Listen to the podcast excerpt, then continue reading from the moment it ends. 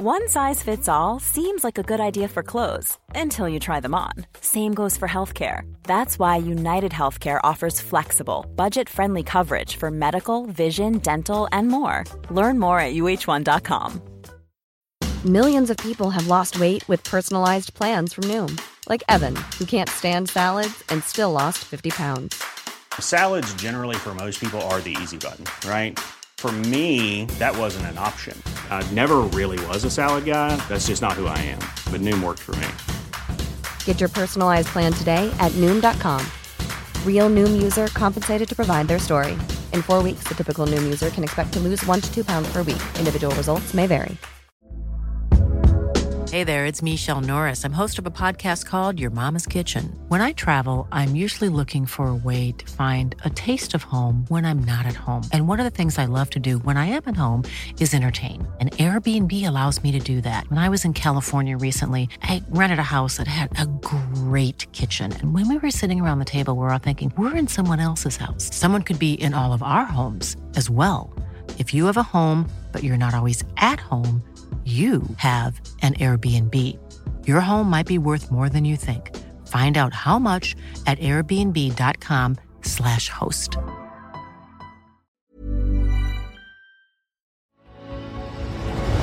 Posloucháte pořad Životy slavných, ve kterém vám Pavel Zuna přiblíží osudy významných mužů a žen, kteří v dobrém, ale někdy i ve zlém změnili podobu tohoto světa. Pokud byste chtěli pořad sledovat v jeho videoformě, najdete ho na YouTube kanálu Životy slavných. Nyní už vám ale přejeme příjemný poslech.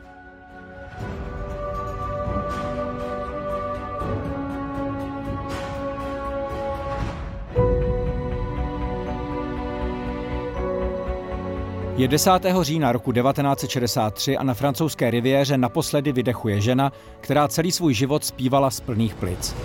Když o čtyři dny později Edith Piaf pohřbívají na věhlasném pařížském hřbitově Père Lachaise, ve městě zcela skolabuje doprava.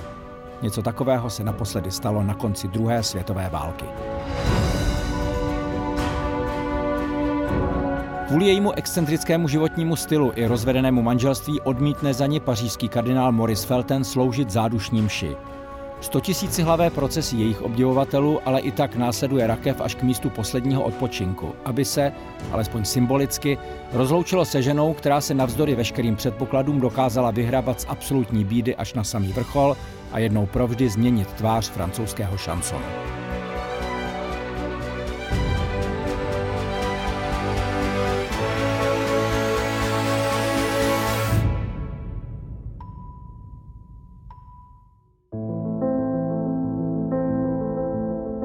Dětství neměla Edith nějak růžové. Narodila se 19. prosince 1915, tedy v době, kdy v Evropě zuřila první světová válka. Její otec, pouliční akrobat, narukoval na frontu a matka si odešla plnit sen o tom, že z ní bude známá zpěvačka. Dívenku tak dostala na výchovu babička, která vedla nevěstinec v Normandii. Prostitutky se zde o malou Edith vzorně starali, zejména v době mezi třetím a sedmým rokem, kdy přišla kvůli zánětu rohovky dočasně o zrak. Edith se nakonec uzdravila a později bude tvrdit, že ji zachránil zázrak.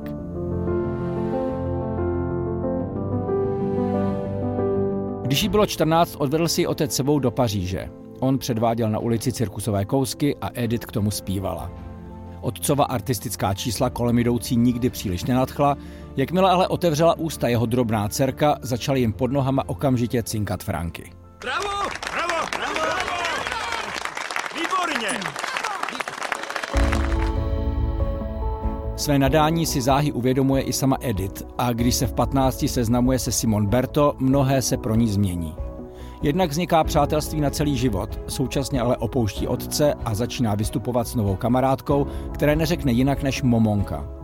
Ta je sice o poznání méně talentovaná než ona, ale Edith to utáhne za obě. Její silný hlas a nesmělý kukuč fungují zaručeně, na lidi s peněženkami i na muže obecně. V 16 se například zamiluje do poslíčka Luise Ponta a o rok později mu porodí dceru Marcel. Chvíli se zkouší živit poctivou prací v továrně, ale pevná pracovní doba ji ubíjí. Vrací se tedy ke zpívání, s přítelem se rozchází a malou často nechává doma samotnou.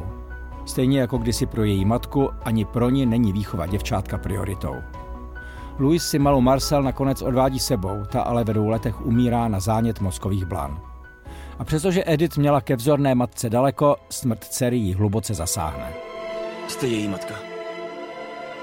Těžký zánět mozkových bran, nedalo se nic dělat.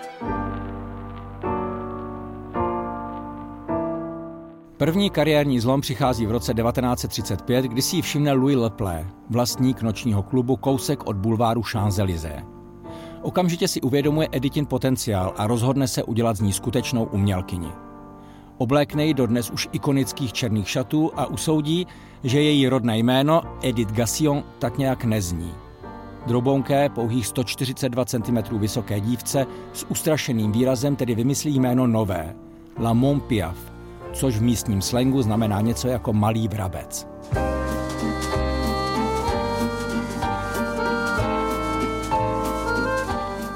Více než Vrabčáka ale Edith připomíná Slavíka. Její vystoupení sklízejí úspěch a skladatelka Marguerite Mano pro ní brzy píše první původní písně.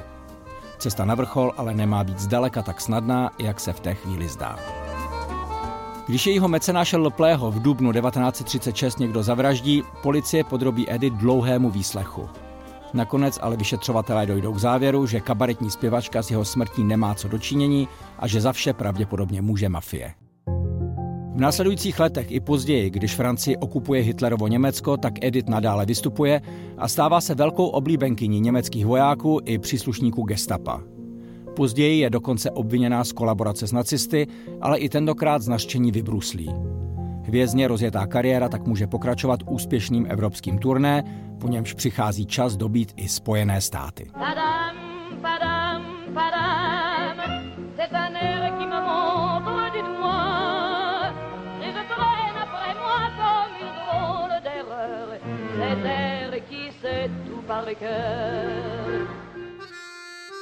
Publikum za oceánem reaguje na její vystoupení zpočátku vlažně.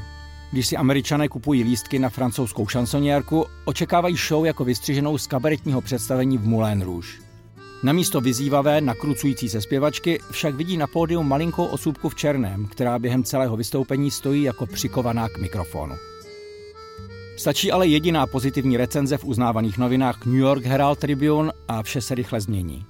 Američané si Edith postupně oblíbí a když pak zaspívá svůj hit La Vie en Rose v angličtině, mají konečně možnost pochopit skutečnou emoci obsaženou v jejich písních. When you press me to your heart, I'm in a world apart, a world where roses bloom. Hudba a muži byli pro Edith smyslem života.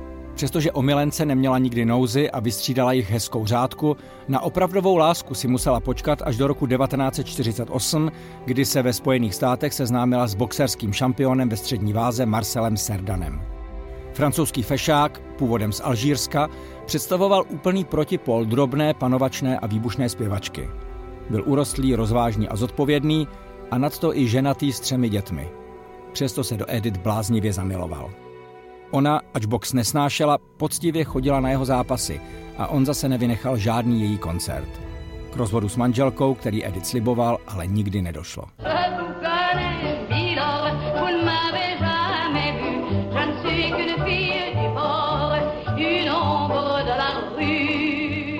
V říjnu 1949 měl Serdan koupený lístek na loď do New Yorku, aby mohl být zase chvíli se svojí milou. Ta mu ale na poslední chvíli zavolala, že tak dlouho čekat nevydrží, ať prý raději přiletí letadlem. 33-letý boxer tedy ještě toho večera skutečně nasedl na let společnosti Air France. Ráno se Edith dozvěděla hrůznou zprávu. Pilot nezvládl mezi přistání na Azorských ostrovech a letoun se roztříštil o horu Redondo. Nikdo na palubě neštěstí nepřežil. Si un jour la vie t'arrache à moi.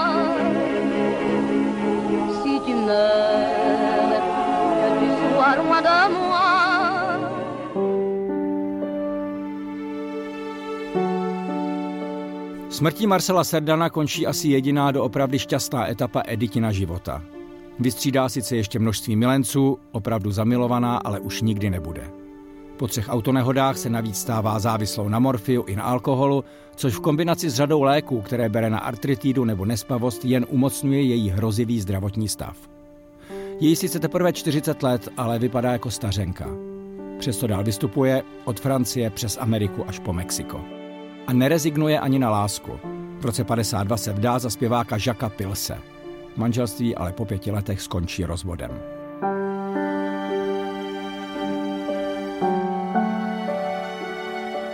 Na sklonku života se pak ještě nechá odat s o 20 let mladší Theo Sarapem. V té době je už ale skutečně na pokraji sil a novomanžel vedle ní vypadá spíš jako schovývavý syn. Po operaci žaludečních vředů váží zpěvačka pouhých 30 kg, touha dál zpívat je ale mocnější. Na přelomu 50. a 60. let se proto upíše k sérii koncertů v pařížské koncertní síni Olympia.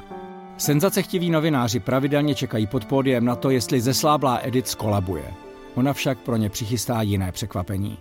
Svou životní píseň.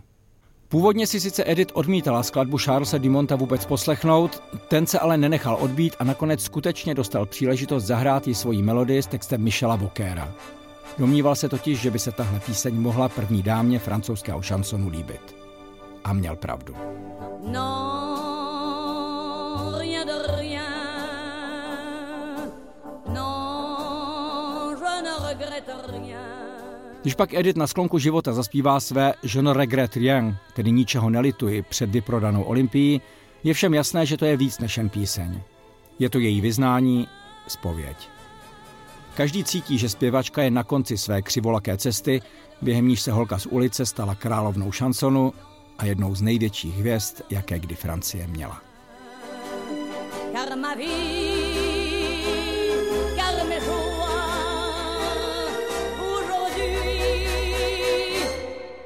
Ça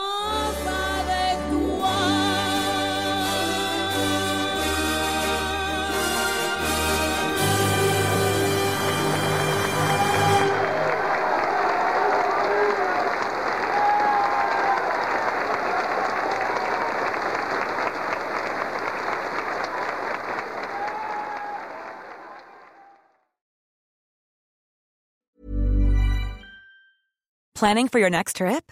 Elevate your travel style with Quince. Quince has all the jet setting essentials you'll want for your next getaway, like European linen, premium luggage options, buttery soft Italian leather bags, and so much more. And is all priced at 50 to 80% less than similar brands.